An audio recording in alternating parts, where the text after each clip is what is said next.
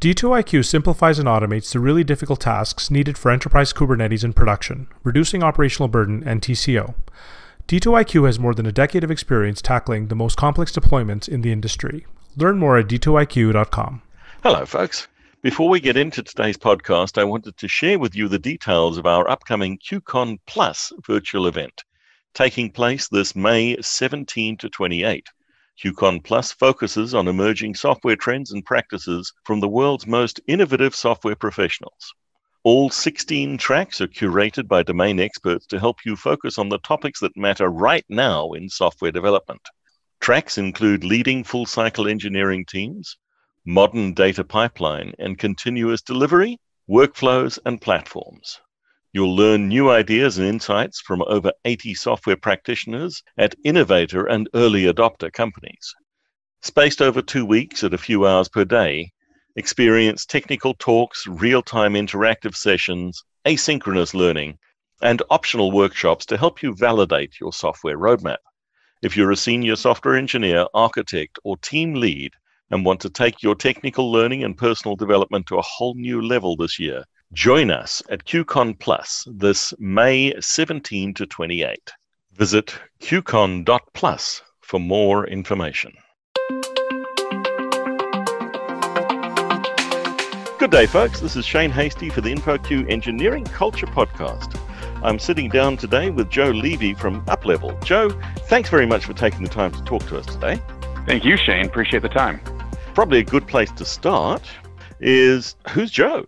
Great question. Who is Joe? So let's see. I grew up in the Seattle, Washington area, moved around the U.S. for college and quite a few jobs. I was an engineer coming out of college, and my first 4 or 5 years at work were writing code and shipping products for a large consulting company called Accenture. Went on to do a couple startups and a couple big companies and moved through various management roles and product and marketing and even a small sentence sales. And I think the culmination of my career that I've really enjoyed shipping products and understanding the process to get there. And to play it right into what I'm doing now, the thing that I have continually noticed is this great transformation from when I started developing code, which was many moons ago, and you would wait perhaps what felt like 6 months for the product group to drop a phone book size set of requirements on your desk, and then you'd work for 2 years to ship that thing. Now, if you haven't shipped 2 or 3 features in a 2-week period, you're not moving fast enough. And that's great. That's fantastic. But of course, that's fundamentally shifted the way engineers work. And what's been really interesting to observe over my life is that I think the tools for other disciplines have helped enable their work. And so we could talk about sales or marketing or finance and all the kind of wonderful things they use, various SaaS products like Salesforce and Marketo and those kinds of suites. I don't think there's tools that have really thought about helping the engineering discipline. If I think to the work I've done, to the teams I've managed, to the groups I've been at, there's been a, here's where you do your code, and we figured out how to deploy that faster in some kind of CI/CD pipeline. And then there's the HR engagement survey that comes out once a year, and there's this huge void in engineering land between them. And so I think a lot about what makes a great engineering team be engaged at work and ship great product and at some level have fun in their jobs while working in this, we need to ship something every week or two kind of mindset. And that to me always felt like a growing void in the market and is something that I built just a lot of passion and have fun thinking about. So maybe we can dig into that one. What makes a great engineering team? Yeah, that's a great question. You know, I think there's been a lot of thought onto, can you measure the productivity of an engineering team? I think that is an elusive, sort of almost evasive, like, surely we can somehow figure out how to put a number on it. It has been the management quest ever since someone figured out that you could put in Salesforce and measure, you know, ROI per salesperson, yeah. Right? Fred Brooks with the mythical man month in 1980. Yeah, exactly. That's a perfect analogy, Shane. It really is. And again, it kind of gets back to, at a C-suite level, the head of sales has to predict the future and says, well, if you want more revenue, give me 20 more salespeople. And because I have 200 salespeople and they're all using some system, I can tell you the revenue per person, and I can give you the ROI of that investment in a very clean way. And then you swivel chair over to the engineering head and say, well, you know, when are we going to ship the next features? And they say, well, my burn down's pretty decent. I think I could use some more headcount. I'm not quite sure where the bottlenecks are. And you get this very tough to answer question. And you could argue it's for the tooling, which I think is a big part of it. But I think to answer your question properly, it's an artistic discipline, right? That is the nature. If you're a sales rep, Shane, and I'm a sales rep, and you're kicking my butt because you're selling more product than I am, and let's assume it's properly set up where perhaps you have a different market than I do, I'll just copy what you're doing. And that's lovely. And you're happy, and I'm happy, and the company's happy. Now, if in the engineering world, if your particular piece of code has less bugs than mine, I can't copy yours. That's a ludicrous thought, right? It's different. One of our customers explained it very well. It would be like trying to measure who was a better painter, Picasso or Monet. Let's count the gallons of paint they used. It is a true statement they used paint. And so some number of gallons is probably a reflection of something, but it is a ridiculous statement to say that, you know, more gallons is better or that it has anything to do with the quality of the shipped deliverable. So my belief, to answer your question, is if you want to define a good engineering team, you have to think about a whole bunch of attributes, which are complicated and not any one of them is right. And you have to look at, are there clear requirements? Is it an engaged team? Is there the right level of skill set? Is there a good time to work? How's the interruption factor? On and on and on. There's probably 20 or 30 things you have to sort of study. And on any one of those things, you're looking for healthy behaviors. Another one of our customers summed it up very well, said, it's almost like the blood report that you get from the lab that your doctor reads to you. And it's filled with readings of a whole bunch of chemicals that you're not really sure what they are. You didn't even realize your body had these many things. Some of them you might recognize like cholesterol, half of them you don't recognize. And you're hoping that your doctor can make sense of them. That's the job of the frontline manager, is to figure out across a variety of things, is my team healthy? And so when you say, what's a great engineering team? I think about not are they productive by some arbitrary measure of commits, but are they able to deliver? Do they have time? Are there clear requirements? How's their burnout factor? You know, let's look at a variety of things and say, well, I have a team that's running effectively and they are able to do their job in a proper way. And that's probably the best you're going to get for saying my team's running well. There's not a universal number truth to that answer. And people don't like that. And that's hard in business. But again, you go back to, you try to put a number on it, you'll be wrong, right? Monet used more gallons than Picasso, doesn't matter, right? That's kind of the perspective I have. The engineering effectiveness survey that you did at Uplevel, tell us a little bit about that.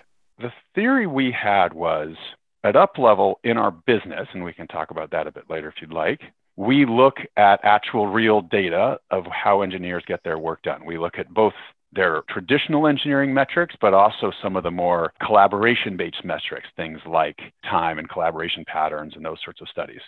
And as an analytics company, we always have a very strong desire to make sure we are accurately representing what's going on. So we see what we see in our data, but what we wanted to know is, how does this reflect people who aren't in our system? Is what we see in our data set representative of the entire market?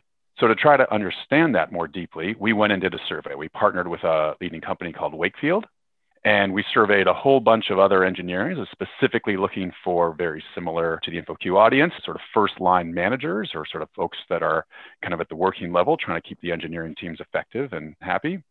And we surveyed them and asked them questions that were similar to the sorts of things we measure, trying to understand if there was good correlations and behaviors of what we saw. And so in summary, here's really what turned up. When we looked at it, and a lot of our lens was specifically around COVID and how people have been kind of working in 2020, which has been, as everyone knows, a very challenging year. And I'd say one of the biggest things people were concerned around is, okay, there's this mass disruption in the world. Have software engineers still been able to get their job done? And if you look at most of the raw metrics that most software teams would use, things like commits and JIRA tickets and those sort of traditional kind of measures of the thing got produced, the work got checked off. What's actually been shocking is most software teams have had almost no dip. I mean, very little, sort of negligible amounts, perhaps right in March when everyone was sort of shuffling around, and very quickly returned to normal. And so at one level, you'd say, yeah, that's great, right? Software has always been viewed as this fantastic skill that you can do from anywhere. All you need is a decent internet connection and you can work from home. And it's this great kind of malleable discipline in that way. And so, you know, hooray to the software engineering discipline. We should send more people to computer science school. And that's the tried and true sort of thing. What a lot of that misses, though, is to get that done, to keep that up. And one of our customers said this very well. There was a little bit of almost like everyone was on steroids for the first 2 or 3 months. And that is actually a psychological thing that happens during pandemics. There's been proven studies on this. When there's real fear and uncertainty in the world, shots of adrenaline rage into your body to go figure out what to do. And people were working all night and juggling how to deal with their kids on remote school and set up their home offices and do this stuff. And even if you were already a kind of a work from home person, you had to now collaborate in different ways. There were a very few companies where the effects weren't big. So the challenge with that was that lasted about 3 months. And then amazingly, it started to sort of settle into this rhythm where the deliverables were still going out the door pretty well, but that steroid, that adrenaline shot had kind of worn off. And then what you saw was the burnout factor started to get higher. And what we see and leading all the way up till now is a little bit of this pressure cooker where sure, I'm shipping and sure, I'm having my team meetings and doing my stuff, but I'm, you know, back-to-back Zooms, jumping around, taking breaks to walk my dog and deal with my kids and fix tech support at home and making up for it by working nights and weekends because my office is 10 feet from my bedroom anyway, and I can't do much else. And, you know, there's just no break in the day and it's just really tiring for people. And so as a discipline, more than almost any other, software engineering is getting their work done, but doing it at a great cost to their own mental health. And that's been something that we saw in the survey. It's a top concern of the managers. It's one of the most hardest ones to deal with, right? If you're a technical manager and you see the team falling behind, the easy thing to do is let me go help you code or fix this issue or unblock that. The harder thing to do is say, take 2 days off, you need a rest. And so those challenges are very, very real today. And the problem is, it's just becoming kind of, you know, you think of it like a rice cooker and it's just getting hotter and hotter and drier and no one's turning the heat off on this thing. So I'm an engineering manager. I've seen this. I'm sort of intuitively feeling it myself. I'm seeing it in my team. What do I do? This is the hardest thing to deal with. So a couple things on there. So, and again, in our survey, some of the specific things that come out, and this kind of has been corroborated in our own data, some of the specific challenges that a lot of people had are things like being always on or not having time for deep work, getting interrupted a lot more. So there's a lot of studies out there that'll say, and you've probably seen some of this in your other podcast or work, an interruption to a software developer, if they're in their deep work kind of flow state, will take them on average about 25 minutes to get back into it, right? Now, we've studied this a lot. There's obviously different levels. If you just say, where's the link to that? And I just send you the link, that's probably not too big of an interruption. But if I say, hey, I don't understand what you wrote here, and I have to stop and write you a paragraph back for me to get back into my flow state, that takes a while. And the challenge is everything's digital now, right? So I don't know if what you're doing, for all I know, you just came back from lunch. I feel totally fine to interrupt you. And in fact, you will respond faster because it's your only communication path. When you're sitting at home, there is a fundamental, like, I need to make sure everyone still knows I'm here and I'm supposed to be working. And if anyone slacks me or anyone messages me, I should respond pretty quickly. That is a real feeling out there. It did not exist in the same way in the office because you're in the office, you're here. The same pressure is not the same. So people are responding faster. That's driving up the interruption factor, driving down your deep work time, making you pick that slack up in the evenings or in the weekends or times when the interruptions will be down and you, in theory, have free time because there's not much else you can do because you're supposed to be staying home anyway.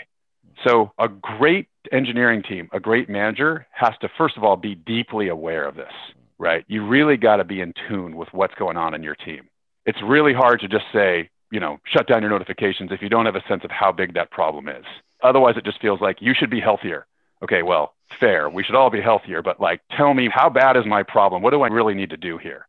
So, you know, we've seen in our data, we see it in the survey, we've seen it in our own teams, you know, some devs that are getting interrupted, you know, 3, 4, 5 hours a day. How can that person possibly have sort of a productive day if all they're doing is responding to other people answering interrupt-driven questions?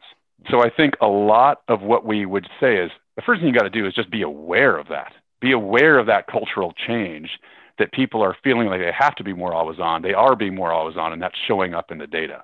Once you're aware of it, then you get into this, okay, now what do I do to actually fix it? And there's a variety of sort of tips and tricks. I always think of the actual fixes. They're not easy, but they're a lot easier when you're aware how big the problem is.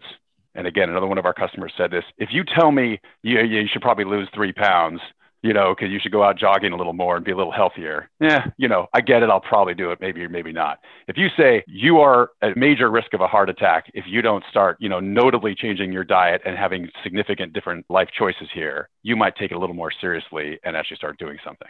I'm not trying to say that's the exact risk factor we're at, but if you don't know how bad the problem is, how can you even understand how urgent the solution should be? So the kinds of things we've seen practically that works, right? It's some sense of the age-old stuff. Block good time, set times to be available, try to encourage an environment that doesn't require people to respond all the time. Notifications are this just incredibly double-edged sword. They're so wonderful because they pop what should be important. But if you feel like you have to reply to everyone, it's no longer meaningful now, right? You've just killed your day. How can you think about their devs' time, really prioritize it, and try to set boundaries around that? It's got to be okay for people to not reply, even if it's coming from the, you know, senior exec with what seems like it might be a fire drill. We've had customers that say, well, all my interruptions feel like they're the top issues. Well, sure, that's what an interruption is, right? But like someone's got to look back and say, I can either ship these features or deal with all the customer fire drills. I'm happy to do one or the other, but you have to help me prioritize. And as a first level manager, having some data around that and forcing that conversation can be really valuable to protecting your team's time and at least having some sympathy for the pressure cooker everyone's in right now. So speaking of that pressure cooker, we've come through multiple rounds. I'm incredibly fortunate. I live in New Zealand. We're pretty open, but most of the world is coming back into lockdown as we go into Northern Hemisphere winter. You said right at the beginning there was the adrenaline rush. We certainly haven't got that with this round, and you can feel it. People are just tired. How do we help? Shane, it's such a good question because it's such a sympathetic question to the actual challenges that are in the world and specifically to software engineering, which again, I'm not trying to say other disciplines aren't also very challenging, but I think there is a perception that like, okay, all you need is a computer and internet connection. What's the problem? Keep working, right? Like you're in a blessed situation, right? But of course, it is incredibly tiring. You're exactly right. Yeah, I live in Seattle and the lockdowns are not quite as bad as California right now, but it's not good. And one thing I've been thinking about lately, while it's encouraging that there's a vaccination just entering the market, only just, I know myself, and I think a lot of folks in software engineering type roles are probably not, for just reason, but are not going to be towards the top of the line to get it. So you're probably looking at, you know, at least half the year, if not probably more towards the end of the year, before folks in software roles kind of can get the freedoms that they might have been used to beforehand. So the negative side of this is you think you're tired now, you still got, you know, the better part of a year to go, right? Mm-hmm. So you need strategies to get through that because you can't just power through. It's not, you know, the one all-nighter. It is a marathon, not a sprint. So a couple strategies that we've done at Uplevel that have been kind of fun to experiment with. We're a small company and we do have people can essentially take vacations whenever they want. It's sort of a very flexible vacation schedule. One thing we have experimented with lately that's been quite effective is, hey, you can still do that, but we kind of recognize no one's taking their big vacations, right? The trip to Europe and the big hike to the Grand Canyon or whatever it is, those are all canceled. So people are just kind of staying at home anyway, which is what you're supposed to be doing. So that's good, but it's not good from a vacation point of view. And so even if you say, well, I'm going to take vacation and I'm going to sit on my other side of my apartment or house and read a book or plant some flowers in the garden or something, you know, the notifications are on the computer 20 feet away and it doesn't really feel that relaxing or refreshing. So one thing we've tried to do is say, okay, how about for once a month, let's pick a couple days and maybe try to align it with some other holiday as appropriate and shut the whole office down more proactively. And so we've been doing that a few times. It's actually still been less vacation than most people would have taken on their own, but it feels like a better vacation because you shut everything down at once. And the big effect on that is recognizing that teams are collaborative by nature. And so taking one person out it kind of just causes that person stress when they come back and slows everyone else down. But taking everyone down for a little bit gives everyone an opportunity to refresh. I don't think that works great in a more normal world because people like to take vacations in different times and different ways. But in a world where you can't, it actually works quite effectively. And so we've done quite a bit of that now. And I know a few of our customers have done that even on team levels. So, you know, perhaps the mobile app team or the front end team or an architecture team sort of all decides, perhaps 10, 20 people at a group, let's all take the full week of something off or even a long weekend. And that can go a long way to feel more rejuvenating because, as everyone knows, you're not coming back to endless messages to catch up on, and you don't feel like you were blocking your coworkers when you were out. It's a little more relaxing in that way. You know, the trick in all this, Shane, is how do you get someone rested and rejuvenated when it doesn't feel like a natural break? It's a really tough thing to answer. There's just no amount of Zooming that'll make you really feel rejuvenated. And when you can't go do that sort of thing where you truly shut down, it's hard. So the best things that we found are trying to do kind of team level or company level shutdowns. The other piece, again, is to go back to, hey, Bill, you've been working incredibly long hours with lots of interruption factors, very little deep work for what seems like weeks and weeks and weeks on end. We need to reduce this, right? You can't sustain that. Everyone's always proud to pull a few all-nighters or work hard when they're shipping something they're really proud of. Another great feature of sort of software engineering teams, like everyone's had that adrenaline rush. Like you stay up late, ship something you love, gets out there in the wild. It's a high. It's a total dopamine hit. But you can't sustain that for 4 weeks in a row. Again, it's adrenaline. It's not sustaining. And so to be a manager and be conscious of just how folks are working and really work to say, we've got to get you a break. You've got to shut off. You've got to do something in the evening. I don't care if you're walking 10 feet and, you know, binge watching some Netflix thing, do something that is not work because your brain requires it. Walk around your backyard and listen to an InfoQ podcast, like something, right? So that is something that we are saying is not normal for most managers to have to say so forcefully. And so we're really trying to encourage within our company and leaders in general to push harder on really trying to tell your folks to shut down because they're not, and people can't sustain this. So that means as a manager, I have to be very, very aware of what people are actually doing. Yeah, and that's harder than ever because you're not next to them. And no matter what anyone says, when you sit there on Zoom, it's very hard to see the real expressions under someone's eyes, and you don't really get a sense for how tired someone might seem. It's made exponentially harder if it's a newer employee or a new manager and you haven't had kind of a pre-COVID in-person relationship, right? So let's say it's someone that recently joined your team or recently got hired or in some reorg kind of came to your team and you just don't have the same contextual history. Knowing how hard you're really working is something that is extremely hard to do. So our belief is we provide data to help with that. It's never the whole answer, but it can help shed a lot of light on things. We give that to both the individual developer to bring to their manager as well as the manager. So everyone's on the same page with kind of what that is. And the manager needs to be aware of what that is. They need to work a little harder than normal, specifically in trying to assess the sort of burnout risk and velocity that developer is working at. A simple way to think of it is you can't solve the problem if you don't understand it. And if you sort of generally think it's bad, but don't have some specific numbers and guidance on just how bad, or is it trending up or trending down, how are you really going to help? You can't improve what you can't measure. And in some ways, I think that cycles us back around to tell us a little bit about Uplevel and what you do there. Yeah, thanks, Shane. So Uplevel was founded to be at the intersection of people analytics and engineering work, where there was no engineering tool that felt like it was focused on the people analytics side of engineering. And the people analytics tools felt like they were sort of made for kind of all information workers with very little focus on the engineering discipline, which again is much more, I believe, artistic and has some very unique properties relative to many other disciplines. So what we do is we take data from systems that are classically more sort of collaboration and kind of how teams are working. Think about things like Slack or Calendar or even HR engagement data, those sorts of systems. We only take the metadata. We're not reading super personal stuff. We're just looking at kind of behavioral trends, you call it.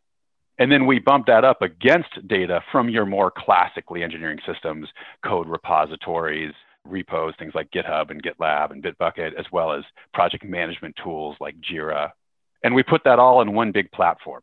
And the idea is to say, hey, if Sally didn't commit a lot during the last sprint, let's assume it's not because Sally's lazy and doesn't care, right? The more likely reason is Sally had 4 customer fire drills. She's super burnt out because she's been working 12-hour days since having to, break in the middle of the day to deal with her kids' tech support with school from home.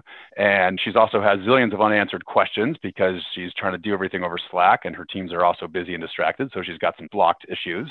And, that's why Sally's stuck. And it sort of brings you back to the studying the Git commits. That is the output, but that's not the reason. That's not the why. And so our objective is to shine light on these areas that are the true why, give that data to Sally and to her manager so they can have a data-oriented conversation on what could be frustrating her, how to improve, how to get that team to a really healthy condition. So that's Uplevel. The other piece you asked me is what I do. I'm CEO, founded the business 2.5 years ago. I spend most of my day talking to customers about this problem, learn a lot about how people are trying to solve it, how people are trying to assess it. I have not met an executive yet who's not deeply concerned about it and yet has very little understanding of how to deal with it. Again, they all know how much JIRA burn down they have or how much committing they're doing. What they're worried about is massive burnout on their teams. The survey shows this. Our own data shows this. When I talk to other engineering executives, I hear it. And yet there's a big void in giving the organization data to help with that. Today, they usually wait for the HR engagement survey, or we've seen actually quite a few companies that are like, hey, they spin up some data analysts to try to go figure this out by pulling Zoom logs or other things in a very one-off way. We have come in with a more scalable platform to that answer. So engineering leaders I talk to believe this is a real growing problem with a real blind spot in their org. And again, COVID's just added 25 degrees of heat to the situation. Joe, that was really interesting and I think some pretty useful advice for people in there. If our listeners want to continue the conversation, where do they find you? Our URL is uplevelteam.com, U-P-L-E-V-E-L, team.com. And there's obviously the contact us. I'm guessing we can put a link in your show notes or something useful like that as well. Yeah.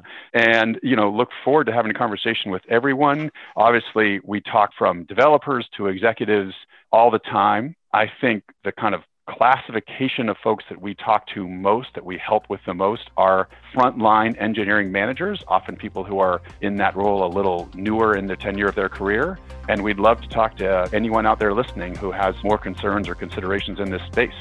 Thank you so much. Hey, thank you, Shane. Have a great day and hope you're enjoying the summer down there.